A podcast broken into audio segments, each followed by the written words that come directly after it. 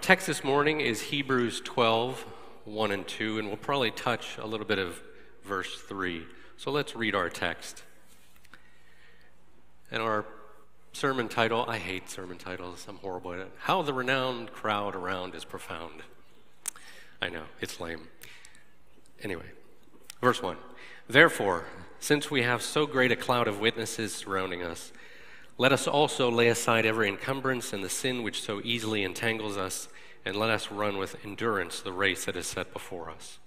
Fixing our eyes on Jesus, the author and perfecter of our faith, who for the joy set before him endured the cross, despising the shame, and has sat down at the right hand of the throne of God.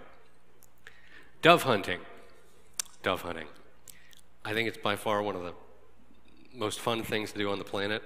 It's different than deer hunting. Deer hunting, you got to be quiet. Turkey hunting, you can't smell like anything. They'll see you coming a mile away. Dove hunting, you can drink your Gatorade, joke to your friend, and those dumb birds are still going to fly. It's a community experience. And really, if, if you've been dove hunting, you know that the bigger the field, the better. But the more hunters, the better as well. If, you have uh, sparse hunters, those, those dove are not going to fly, and there's nothing worse than being at a dove hunt and seeing dove across the field uh, as sitting ducks. But in a large field, you can cheer one another on. Um, you can see the dove all flying and cheer when someone gets one. Not unlike this is the scene before us in the book of Hebrews. It's a divine dove hunt, as it were. This morning, half of our time we're going to dig into the scriptures, and then half of our time we're going to go on from there and we're going to talk about uh, this cloud that is surrounding us. And so I'm impatient to get to the second half of the message. The author of Hebrews, he has just presented us with a who's who in the Old Testament. Not everyone is mentioned. There he, the writer says there wouldn't be time if I mentioned everyone. Our writer says that it's as if as these, these saints uh, were just mentioned are surrounding us. They're currently surrounding us. It's as if the life were a race. And these Old Testament saints that are mentioned in chapter 11 were previous participants in that same race. But it's different. They're not our rivals. They're not trying to take our prize. They finish their race. They form into the crowd and they cheer us on. So the writer, he purposefully calls them witnesses. He doesn't call them participants, even though that's, that's what we see. Each of those believers of faith ran this race and then become part of this crowd. They are now the witnesses to the event and cheering on those that remain in this race. These witnesses, or martyrs, is the actual word here uh, in the original. These are the examples of faith. Some had to even give their lives like actual martyrs, we see at the end of chapter 11. But they're not just spectators, they are testaments to God's faithfulness.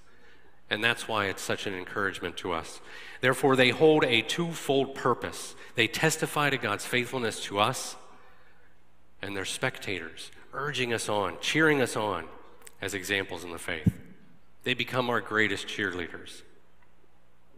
But in all these examples, Jacob, Isaac, uh, Abraham, Moses, everyone who's mentioned, and uh, uh, those who aren't mentioned, look at back at verse uh, chapter 11, verse 39. The writer of Hebrews says, And all these, having gained approval through their faith, did not receive what was promised, because God had provided something better through their faith. Or, excuse me, because God had provided something better for us, so that apart from us, they would not be made perfect. In other words, the writer of Hebrews tells these Hebrew Christians, because remember, it's called Hebrews for a reason. The writer is writing to Hebrew Christians in the first century. Although these Old Testaments were approved by their faith and they be, uh, uh, gained such eminence by their faith that we, And the Hebrew Christians, and we by extension, enjoy much more privileges than they did. How are we different? We see the entire plan of God. They didn't. They saw just a, a, tiny glimpse. They had faith, surely, in God, but they didn't understand the plan of salvation. They didn't understand exactly how their sins were going to be dealt with. And so the, the writer of Hebrews says that we actually are different because we actually saw the Christ come. We even have the details of the end of the age when we will experience full salvation. You say, full salvation? Wait a minute, do I only have half? Well, we are still in this body of sin, aren't we? Full salvation, obviously, when we put our trust in Christ, our past, present, and future sins are forgiven. And then when God looks down on us, He doesn't see our sin, but He sees um, Christ's righteousness, to be sure. But when we talk about full salvation, one day, what does Paul say? This mortal will put on immortality, that we will discard this body of flesh, and we will get our resurrected bodies and experience full salvation, where we're not tainted anymore by this body of sin. This is a privilege the Old Testament saints didn't know about. They had shadows of it, but we experience it and can see it. And so at the end of chapter 11, he says, Apart from us, they would not be made perfect. And this doesn't mean that their salvation depends upon um, us, but they trusted God, surely. But like Ephesians says, they were waiting for an administration suitable to the fullness of the times. That is when Christ comes and fulfills the law. And just as the Old Testament saints, they waited for Christ to come uh, and are now blessed there's an additional aspect where even the Hebrew Christians of the first century, they don't experience, they run this race, but they won't see full and complete blessedness until the end of the age like us. And so now we are currently running that race. And they have uh, become this cloud of witnesses as well, cheering us on. But we're told to run well. It's a long and arduous race and the smallest burden over time could hinder our way. Therefore, as a runner lays aside his heavy cloak in the first century, we are told to lay away, lay aside the sin that could entangle us. And we're told to run with endurance. This is not a sprint, this is a, an endurance run, it is a distance run. And we're told, even though we're told about the surrounding witnesses, we're told to focus on our umpire, on the judge, on the coach who stands at the finish line. Focus on him. And so Hebrews 12, 1 and 2, it's, these are these amazing verses because they point back uh, to this, these witnesses that surround us. And the word cloud is purposefully chosen because it's as if uh, this cloud, as we're running, the clouds above us are our cheerleaders. They're surrounding us because they have gone on uh, to be in paradise, like when Christ ascended, waiting for the end of the age.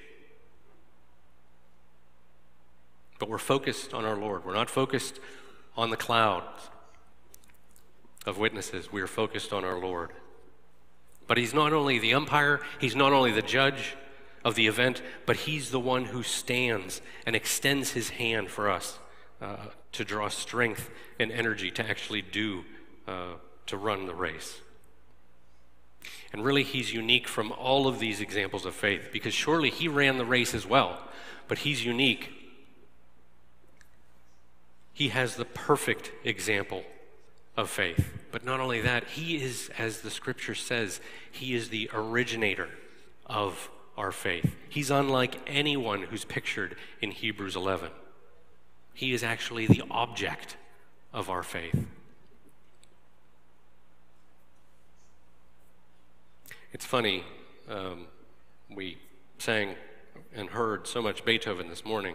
If you were to ask, what is Beethoven's greatest work? You might think of his fifth, you know, dun dun dun dun, dun dun dun dun. But you would be wrong. It's, it's his ninth. Um, it is a great musical masterpiece. Um, within it, at the end of it, is the Ode to Joy. It's the, the choral um, Ode to Joy they start singing at the end of Beethoven's Ninth. And we even, someone has even taken that music and set it to a hymn called, which we sing uh, today, Joyful, Joyful, We Adore Thee. But that's not the words in the original German. The words for the choral finale are actually penned by a, a German poet. So, along with the mastery of the music, we have this poem, but it's a very unique poem. And if you've never read it in translation, I, I encourage you to. We don't have time to read it this morning, but we have time to read a little bit. Often, this poem and Beethoven's Ninth is used to signify the brotherhood of all mankind. But that's not quite what's happening in Beethoven's Ninth. It's not saying we're all brothers and sisters and God is our Father and that's it. That's not what it says. It's a very unique message, and I, I want to explain this to you if you don't know. And after you go home today, uh, YouTube uh, choral finale of Beethoven's Ninth, and you'll hear it. And you'll, you'll hear it in German, and you'll hear this word at the beginning over and over, Freude, and you know, you won't know what it is. It sounds like they're talking about Sigmund Freud, but it's not. Freude is the German word for joy. And so Beethoven was uh, focused on joy. So the poem says, Joy is a spark of the divine. That is, it comes straight from God Himself to all mankind. And it's the joy that is common to all mankind. Whoever has a friend has experienced joy. If you find a spouse, you have found joy. And this is the same for the wicked and the righteous. We all experience the joy from God Himself equally. It is common grace that He gives to all creatures. This is what this poem says. And then finally it turns and it says this Be embraced, millions, this kiss to all the world. Kiss meaning God Himself kisses all mankind with uh, the gift of joy. Brothers, look above the starry canopy. There must dwell a loving Father. Are you falling down before Him, millions? Do you sense the Creator world? Seek Him above the starry canopy. Above stars must He dwell. Do you understand what's going on in this poem? He's trying to prove the existence of God by the common grace of joy. And because of that, he says, Seek the Father above. If you experience joy on this earth, if you experience that in, with a friend or with a spouse, guess what? That proves there is a loving Father in heaven. Seek Him. It's a beautiful poem. It shows on a small level what flows from a loving Father as a catalyst for men and women to seek Him. But this is all joy on an earthly level. That's not the joy that's before us in our passage. We're told in verse 2 that because of the joy set before him, endured the cross. It's more than just this common joy that we just talked about. This joy tells us about God's character. It tells us about Jesus Christ's willingness to submit himself to evil men. The joy set before him was of the completed work of Christ. Look in verse 11 of chapter 12. All discipline for the moment seems not to be joyful, but sorrowful. Yet to those who have been trained by it afterwards, it yields the peaceful fruit of righteousness. The writer is going to go on and encourage us as Christians, and the Hebrew Christians, us by extension, encourage them as you see Christ has endured, you endure as well. Look at him. He endured such hostility. It wasn't joyful at the time, but it seems sorrowful. But there is the hope of the joy in the completion of the work. That's what the writer's talking about. In the midst of suffering, there's hope of the joy at the end. This is the joy set before Christ. He had the hope of his finished work on the, cro- on the cross. What amazing insight into God's love for us when you think about this. He had the hope at the end of this completed work to sit down and be the Savior for all time, dispensing uh, repentance and remission of sins. That's the joy that he set before himself and endured the cross. That's the love and kindness of the Lord. And this hope of joy disarmed any current pain that he was experiencing. Verse 3 For consider him who has endured such hostility by sinners against himself, so that you would not grow weary and lose heart. We are supposed to ponder that fact the fact that God himself endured suffering, but did so because of the joy of the completed work that he would dispense to us, his grace. Think about the coming joy. Think about the hope of joy. Think about God's completing his work in you. When you go through suffering, it's not easy, but it's what we're told to do. This is why James later on says, Consider it all joy, my brethren, when you encounter various trials.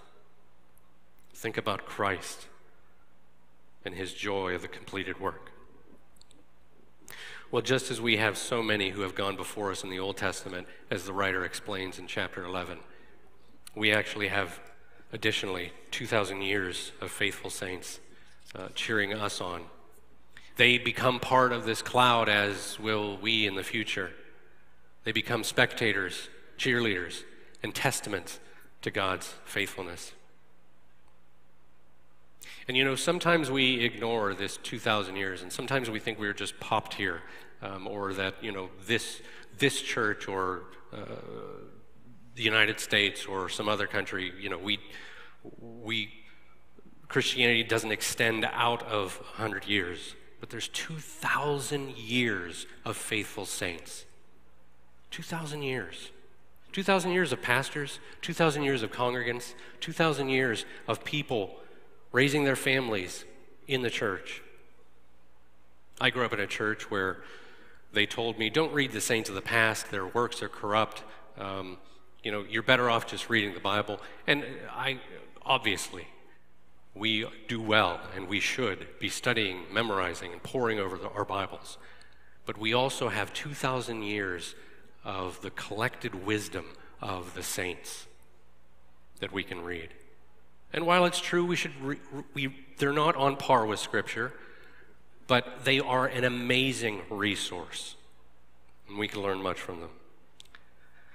And so, in the time that we have left, I would like to talk about uh, a few of these saints. Uh, like the writer of Hebrews, I quickly made a list of 50 that I'd like to go through, but we, are, we would never get anywhere near that.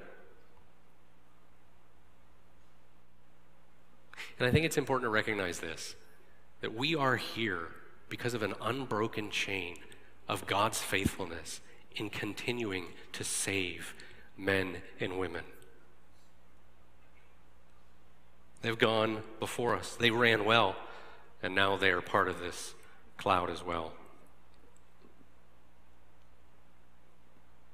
So, in God's providence, we can only be encouraged by one another in our current church, but we can actually be encouraged by the saints who have run before us. Clement of Rome. You probably heard his name before. Um, uh, just to give you a little brief overview, we're probably going to hit maybe 13 or 14 uh, people. I just randomly picked them. They are not order in order of precedence or anything. Clement was just a pastor in Rome. Very interesting guy. He wrote while John was on the island of Patmos. So John is on the island of Patmos receiving the revelation of Jesus Christ. Clement is pastoring in Rome. He's just a pastor. You know, you might hear him called a bishop, but that's just another word we have in the New Testament for pastor. You know, you could you could say Bishop Dow if you wanted to. He probably won't like it, but um, but that's all it means. When you hear hear the word bishop, it just means overseer or pastor. So he wrote a book called First Clement.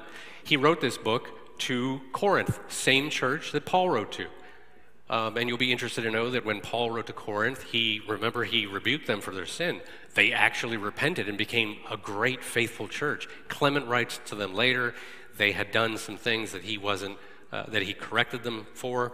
Um, But if you read First Clement, it's a, it's a little long. It's ri- originally written in Greek, but it's very interesting. It reads like Scripture. He quotes so much Scripture that when you read it, it's just like a random collection of Scriptures linked together. But it's very interesting because we, d- we don't even get out of the first century before he writes this book. So he's so close to uh, the first century church. Well, we have to skip ahead 300 years. Uh, there's just way too much. So there's, we could go through these, but we have no time. Cyprian is one of my favorites. Um, and I'm going to post this in the notes so later on you can actually follow some of these links. Next slide. So, St. Jerome, uh, we cannot overstate the importance of St. Jerome. You probably have heard his name but he lived in the fourth century. He actually translated uh, the Hebrew Old Testament and the Greek New Testament into Latin. And you say, well, who can read Latin? Back then, that's all. Greek started dying out. Latin became the lingua franca. That's what everybody spoke. So we cannot overstate the importance of St. Jerome doing this, translating this work, because it put the Bible in the common man's hands, because everybody grew up learning Latin. He wrote lots of works. But again, we read these guys and we don't blindly accept everything they say. He actually believed that after Mary uh, had Christ, she did not have any more children. We don't believe this. We this flies in the face of Scripture. Mark 6 3 says, when they were talking about Christ, is this not the carpenter, the son of Mary, the brother of James and Joseph, and Judas and Simon? Are not his sisters here with us? And they took offense at him. Obviously, in the scriptures, we see that Joseph and Mary had other children after Christ. Jerome didn't believe this. Well, we don't blindly believe everything that Jerome said. But he was a Christian and he was a faithful man.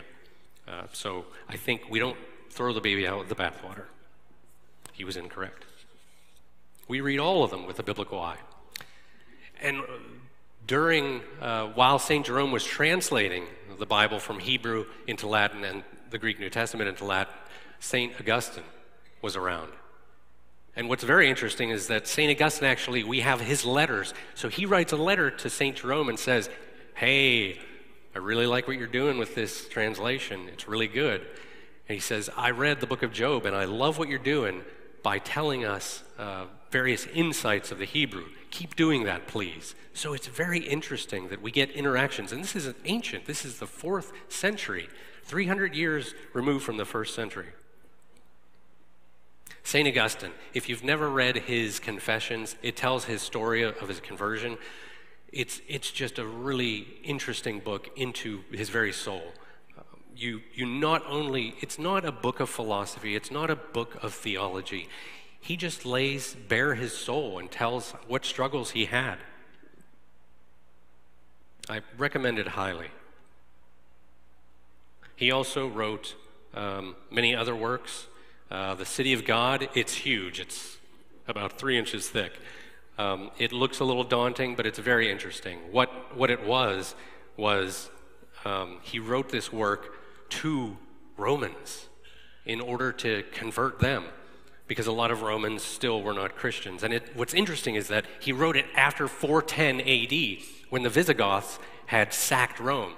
And he says something very interesting. He says, Hey, guys, you know, the Lord was merciful to you when uh, Rome was sacked. He judged you, but only a little bit, and he gave you time to repent. So why don't you repent and embrace Christ?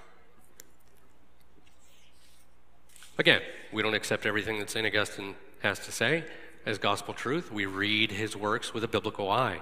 He believed that it was okay to interpret Scripture allegorically. We do not. What does that mean? you take Christ's resurrection, the empty tomb. In front of the tomb was what? A big rock, right? The rock was rolled away. He believed it was okay to come to the scripture and say, What does the rock represent? Well, it could re- represent our sin being rolled away. No, it's just a rack. It's, it's a rock. That's all it is. So if you come to scripture, you can't just say, This represents this X represents Y, Y represents Z. You have to interpret Scripture in its context. Again, for sake of time, we leave behind men like Bede, Thomas Aquinas, Francis of Assisi, Thomas à Kempis, John Huss. We have to fast forward um, 900 years or so. Martin Luther. You remember the Reformation was that time period where the Catholic Church became so corrupt that they would go from city to city and say, Would you like to buy this? It's an indulgence. Well, what's an indul- indulgence? Well, if you've sinned, that's okay. Pay us some money, and this is a get out of hell card free. Get out of hell free card. Free card. and you could present that at the time of your death, and you would get straight out of jail and go straight to heaven. Martin Luther, who was a Catholic priest at the time, studied, and as a result of his studies in the book of Galatians and Romans, actually became a Christian and knew that what the Catholic Church was teaching was incredibly false. And so he, you'll remember, he wrote the 95 Theses, which were 95 reasons why indulgences were wrong. He wrote many, many other works. He out of this time period is when men returned to Scripture because they had been uh, focused on the church and focused on what the church said rather than focused on what God said. And out of this time period came the five solas, the, the five onlys, uh, you know, saved by faith alone, through Christ alone, to the glory of God alone, by grace alone, and by Scripture alone. This is what we believe today. So they they tried to reform the Catholic Church from the inside. Sadly, they did not and had to end up leaving. He eventually leaves the Catholic Church. He actually marries a former nun, uh, and they raise a family. But later on, he translates the Bible into German, which was a huge deal because, again, that's giving the common man the scriptures in his hands where he can read them and be saved. He was condemned by the Catholic Church, um, and his works were, uh, were told to be burned. I still use Luther's commentaries to this day. John Calvin. He was around the same time as Luther. Uh, he's very similar to Martin Luther. He was a priest turned reformer. Uh, Martin Luther was in Germany, John Calvin was in France. So his name is actually Jean. Um, but he, his importance cannot be overstated either. He was scary smart.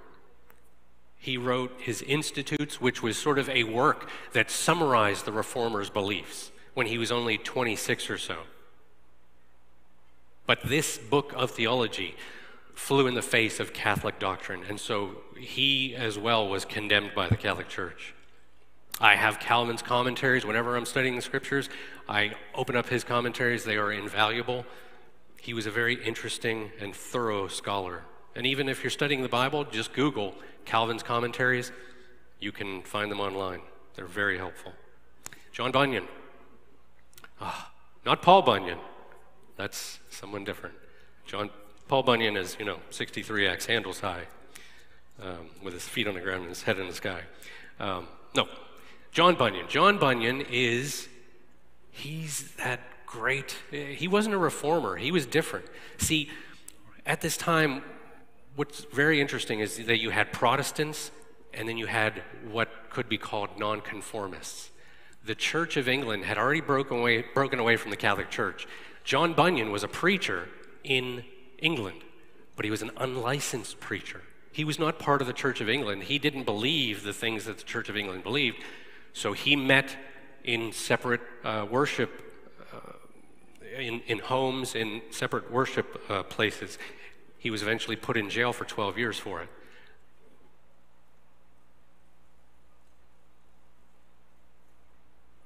In prison, though, he wrote Grace Abounding, which is his testimony of becoming a Christian. And it's wildly entertaining. He's a very funny and neurotic kind of guy. He speaks about he was a non Christian, and he knew he was a non Christian, but he loved to hear the church bells. And so he would walk up to the church and listen to the bells. But then he thought, I'm a non Christian. If that bell falls down, it's going to kill me, and I'll go straight to hell. I better back up.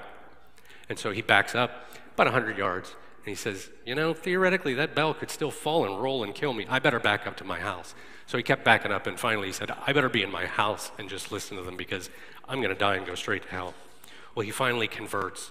And he writes a work that you probably have read, uh, The Pilgrim's Progress. It's second only to best selling uh, uh, of the Bible. Um, it talks about Christian and his way journeying to the celestial city. Um, it's very interesting. It's sort of an allegory um, uh, about the Christian life. They meet people like Faithful, Mr. Worldly Wise Man, Mr. Talkative, Mr. Ready to Halt. My suggestion, if you do read it, if you've never read it and you buy it, buy an updated uh, version, a modern adapted version. Otherwise, you're going to be reading what sounds like Shakespeare because it's so old. Next, Wesley Brothers. We love our Wesley brothers. They were traveling field preachers. Um, you may recognize them, you may not, but look at the hymns that they wrote. Charles Wesley, Chuck wrote 9,000 hymns in his lifetime. 9,000. Somebody estimated that's probably 50 lines of poetry for 50 years each day. Love divine, all loves excelling. Oh, for a thousand tongues. Christ the Lord is risen today. Easter doesn't come unless we sing, Christ the Lord is risen today. Hark the herald angels sing, Jesus, lover of my soul. And can it be? To name a few. Well, Elizabeth Prentiss. You may know her, you may not. She was a pastor's wife in New York City, prolific writer. She wrote the, the lovely hymn, More Love to Thee. We still sing it today. She wrote this work of fiction, Stepping Heavenward, but it's, it's more than just a work of fiction. It is instructive for the Christian life. Elisabeth Elliot says of it I do not hesitate to recommend it to men who need to understand the wives they live with, or to any woman who wants to walk with God. It's a beautiful story of a woman and her uh, spiritual journey. Charles Spurgeon. Ugh, Spurgeon. You know, I, I didn't grow up Baptist. But I found Spurgeon when I was in the army, and I started reading his sermons, and I thought I had found some sort of, you know, obscure preacher that no one knew about. Obviously, he's the prince of preachers. You know, one time D.L. Moody, the great preacher, he would get on Spurgeon because Spurgeon smoked cigars. Um, and Moody thought it was a, a, horrible vice, but he said, hey, you know, you really shouldn't smoke. Um, and Spurgeon said, well, I only smoke, I don't smoke to excess. And Moody said, Well, what's excess? He says, Well, two at a time. He was incredibly witty, and his sermons are just so entertaining. Um, but more than that, he, he teaches the Bible in such an amazing way. If you don't have the Treasury of, of David, I, I recommend it highly. It's $40 on Amazon. It's three volumes of, uh, it goes over all of the Psalms. It's incredibly helpful if you're studying the Psalms. And again, I'll have this up. There'll be a link to the Spurgeon archive where you can read some of his sermons. C.S. Lewis. C.S. Lewis is quoted very often by our pastor, you'll remember. Um, and if your name were Clive Staples, you would go by C.S. as well. He's very interesting. Not everything he says is perfect. His theology is not perfect, but whose is. Um, but he has many works that are very uh, lovely. The Chronicles of Narnia. I read those while I was still a non Christian and then understood them fully later on. It's, it's not perfect theology, but it is a lovely little allegory of uh, the gospel. If you've never heard of Screwtape Letters, I recommend it highly. It's a senior demon writing to his nephew um, who needs help tempting uh, the person he's in charge of. It's very instructive.